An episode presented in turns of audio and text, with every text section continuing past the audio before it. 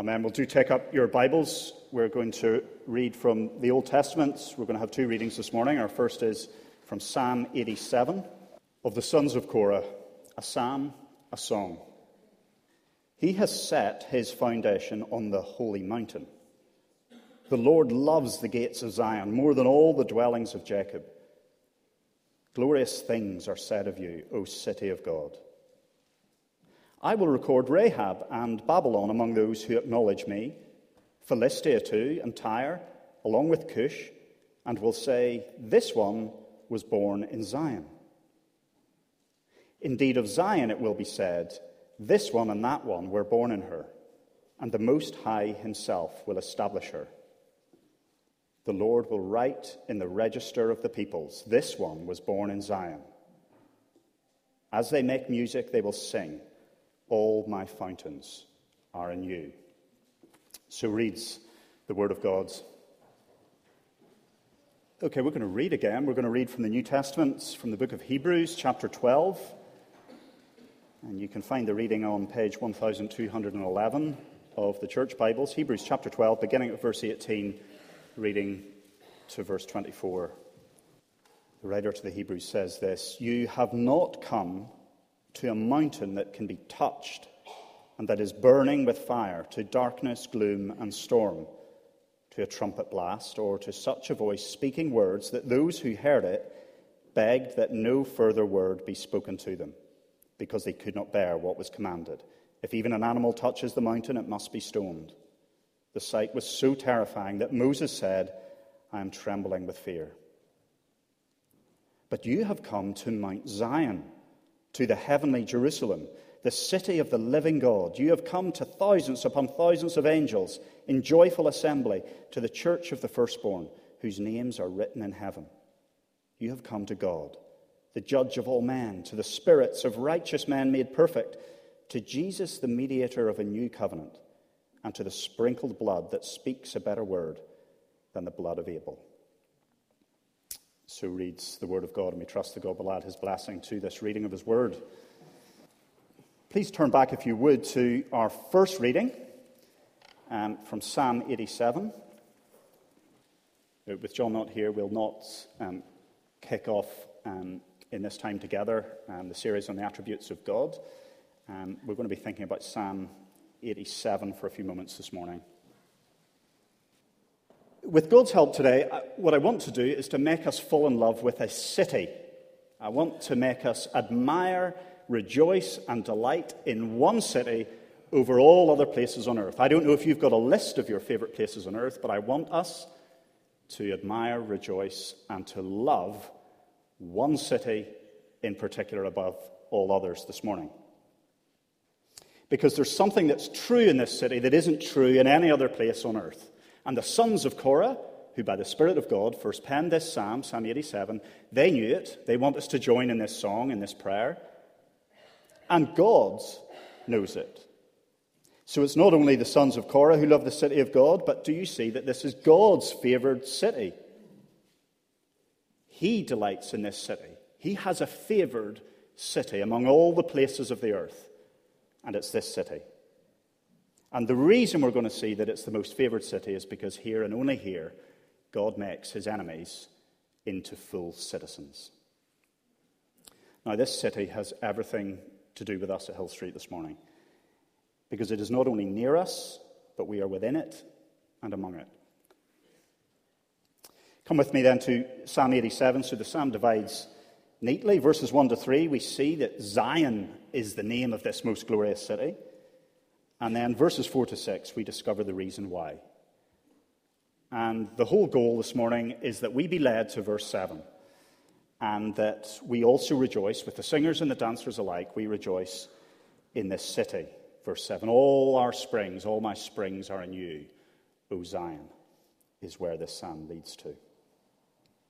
So then, verses 1 to 3, first of all, Zion is this most glorious city.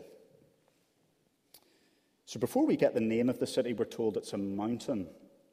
Verse 1 On the holy mount stands the city he has founded. So it's on a mountain or a, a little series of hills. Verse 2, we see it's the Lord's favorite place. He loves the gates of Zion more than all the dwelling places of Jacob. Think of all the special places in Israel, places that have been very special over the history of Israel. The waterfalls of Engedi that David speaks of in the Psalms, Bethlehem. Think of Mount Hermon. Think of Bethel, where God met Jacob. And yet, God has a favorite place and loves Zion more. And the reason is, verse 3, because there are glorious things that can be said of Zion that are not true of any other place. Now, we'll get to those, but first of all, I want us to just pause for a moment and think about what is Zion. Where is Zion? Where do you find this favored place?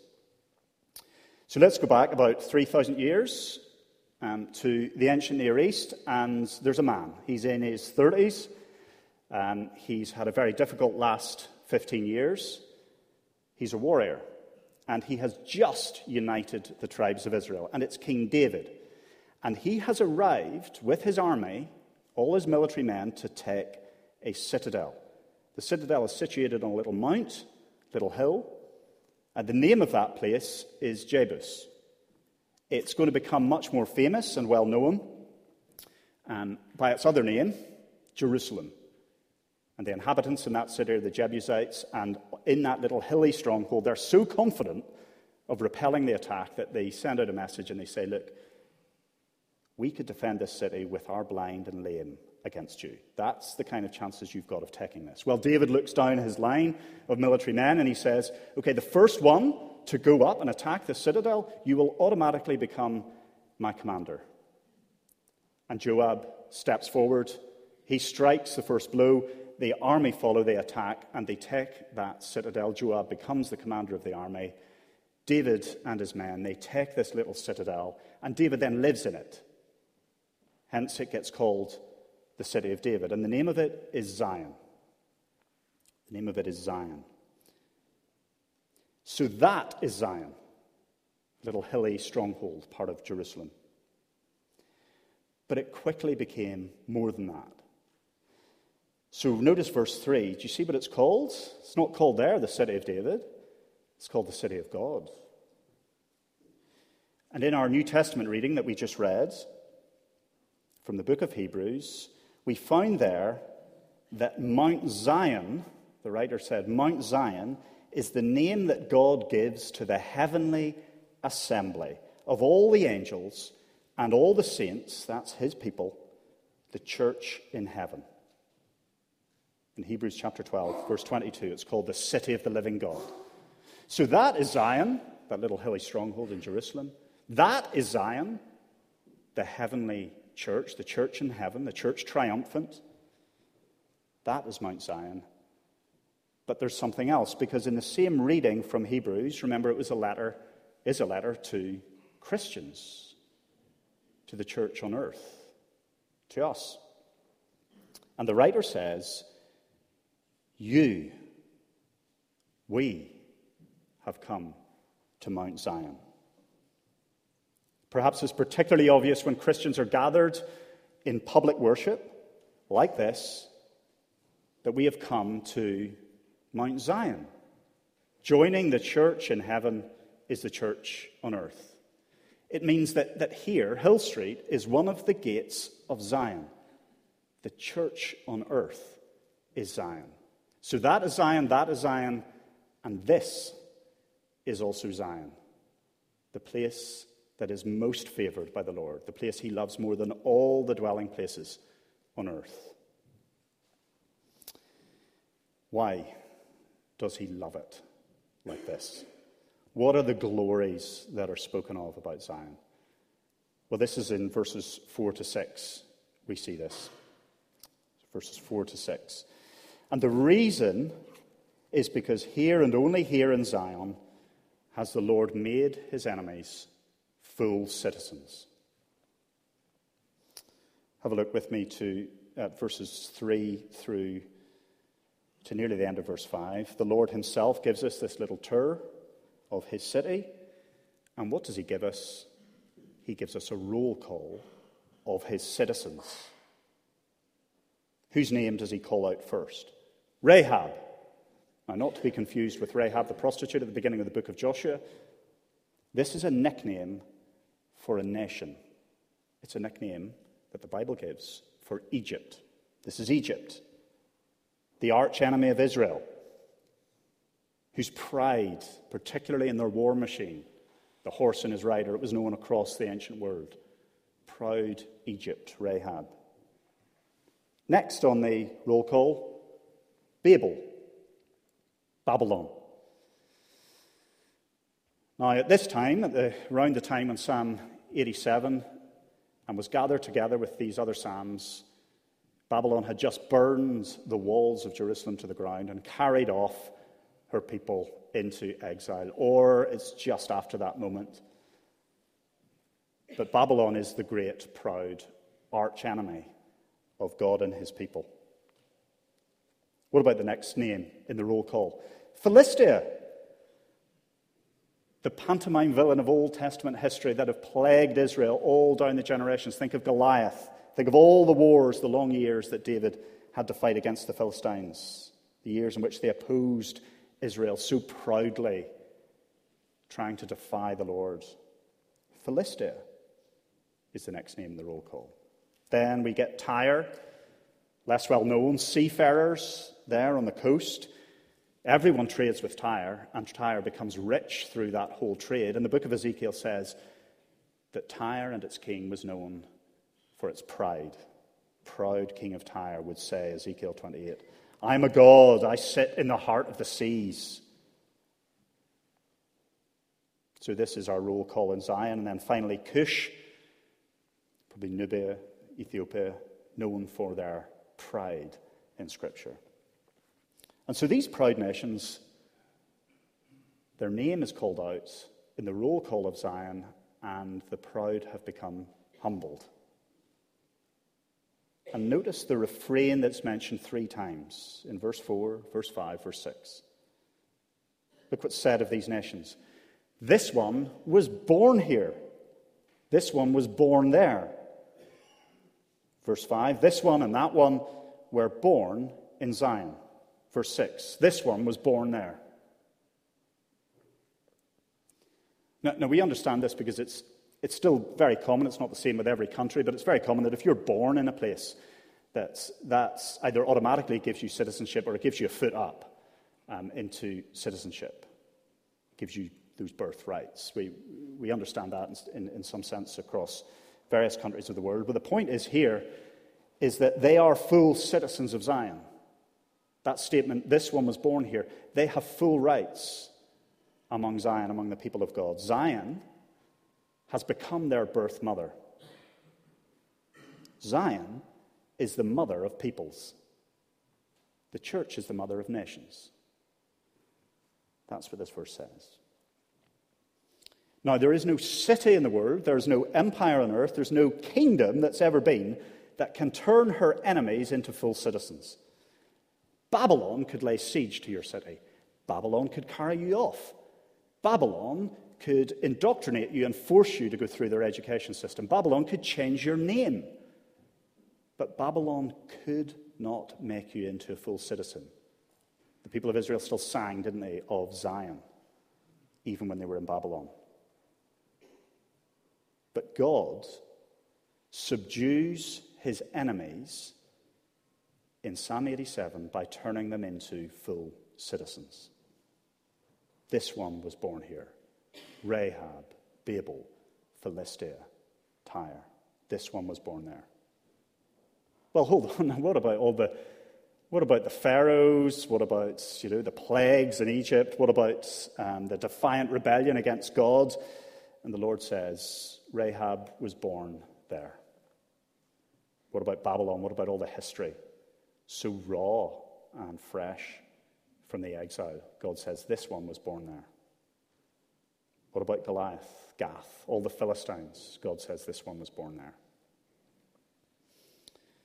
So, this then is, is the glorious thing. These are the glories of the city of Zion, the birth register the register of births because it tells how the Lord, and only the Lord, has brought the proud low, how he has made the wicked holy, and how he has justified the ungodly. These are the glories of which the singers sing in verse 7. Now, for the rest of our time this morning, what I'd like to do is spend a few moments thinking about what this means for us, how we are to be brought to the point of joining in the song of verse 7. I want us to think about several things and move through them quite briskly. And first of all, I want us to think about how we understand the glory of the gates of Zion, think about her citizens. So, how do we get the glory of Zion? This psalm says, think about her citizens. I don't know what you think of when you think about the, the church on earth. Do you see only buildings, uh, numbers of people, whether they be small or large, weaknesses, mistakes, frustrations, maybe tensions, feelings, slow progress? Psalm 87 says that in our midst, among us, in each other, are miracles which the greatest empire on earth could not perform. Sitting next to us are examples of feats of strength which the strongest emperors could not hope to do. Because around us, in each other, are the proud humbled, the wicked made holy, and the ungodly justified. The church father Augustine, uh, fourth century, writing in the fourth century in his late middle age, sitting down to write, a great book, The City of God, and reflecting on the city of God and the city of man. And at the very beginning, he wrote these words I know, he said, how great is the effort needed to convince the proud of the power and the excellence of humility. It takes strength only the Lord has to make the proud humble. And it's only in Zion that that happens. Only there are the proud brought low. And so the Lord declares over us this one was born there. This one and this one was born here in the gates of Zion. So, among the glories that the psalmist sings about that the Lord delights in, let us remember it is those sitting next to us that speak also of this glory. So, as we admire next, as we admire Zion, as we rejoice in Zion, let us rejoice at the mystery of this full citizenship. It's a mysterious refrain, isn't it? To say, this one was born here. To say to Rahab, this one was born there, but you weren't. Babel, this one was born there, but you weren't. Philistia, this one was born here, but you weren't. You're an invader, an arch enemy, and yet a full citizen. It is mysterious. All of us, we were born in Adam the city of man, not of God. And yet the Lord registers us. This one was born here. This one was born here. This is true of the smallest tot among us, through to the oldest saint among us. We are brothers and sisters together. We are children of the living God. And here in Psalm 87, we are full citizens. The Lord says, This one was born here. It means that we all have Zion as our mother. We're all born in her. This city brought us to birth. So rejoice at the mystery of your full citizenship and mine. Now, as we press that mystery, we see something else. It's not made explicit in the psalm, but assumed that this mysterious register has behind it God's mercy. Let's rejoice in the mercy of God's register of births. So, if we press how it is that Rahab, Babel, Philistia, how we, how the nations are registered as full citizens in God's city, it's because through this city flows a river of life, and it is a river of blood.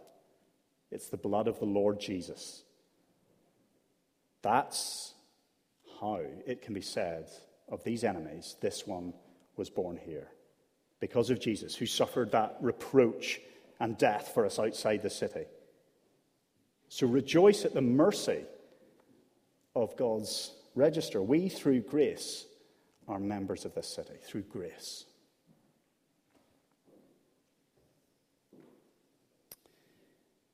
But then rejoice at the church as she is already. Rejoice at how Zion is now. It's really easy, for some of the reasons we were talking about earlier, the things we look at, um, buildings and people and difficulties and weakness, it's really easy to underestimate the church on earth. And I mean not just a local congregation, I mean the church spread across the whole earth sometimes we act as if it's not the case that empires and nations have been brought into her midst. But Psalm 87 is also giving us a, a script for how we read history. Think of Rome. Think of Rome. Since the scriptures were written, when the scriptures closed, Rome, that great persecutor, what has happened since? Well, Rome became, in the fourth century, a Christian Empire. Rome, that great persecutor of the church, that Roman Empire that had put to death so many thousands of Christians. This one was born here. Rejoice at the church that is already becoming the mother of the nations. Now, finally, I want to say that we are to rejoice not just at the church that is, but at the church that is to come. You see, this is in many ways a strange psalm to sing at this point in history. Because at the time they first sang this, at the time the sons of Korah penned this, it was only a distant hope. It wasn't a reality. It was a little province in a world system that would threaten to swallow them up. That's how it felt to be in Judah in those days. And maybe in today's climate, maybe in the face of the, the pride movement that looks to have marched through so many of our public institutions, forces trying to tear down the roots of Western civilization, will Zion win? Yes, Zion wins. The church on earth wins. Zion is the mother of peoples, which means that the nations around us, and there's some among the congregation who are amongst the nations at the moment in um, in summer trips and events. The nations are so much raw material that Zion will bring in. That's what Psalm 87 says so boldly. The nations will be registered as citizens. So, so don't let's look at the, the difficult life in the season of the Christian church in our land, say, and despair. Psalm 87 says that history is the story of God adding the nations to his register in his favored city, Zion, the city of God, the church on earth with the church in heaven. And at the root of that success, that guarantee, is verse 5. It's all because the Lord has established her. He has decided that she will win. So she will. He has purposed that she will become the mother of the nations and the peoples and so she will. And so this morning, let us lift up our hearts to the Lord with these singers and the dancers of verse 7 because we are the proud humbled. We are the ungodly justified. We are the wicked made holy. We, together with the nations, we can sing of these glorious things that are true only of Zion. Verse 7 The singers and dancers alike say, All my springs are in you. Zion. Let's bow our heads and be quiet for a moment.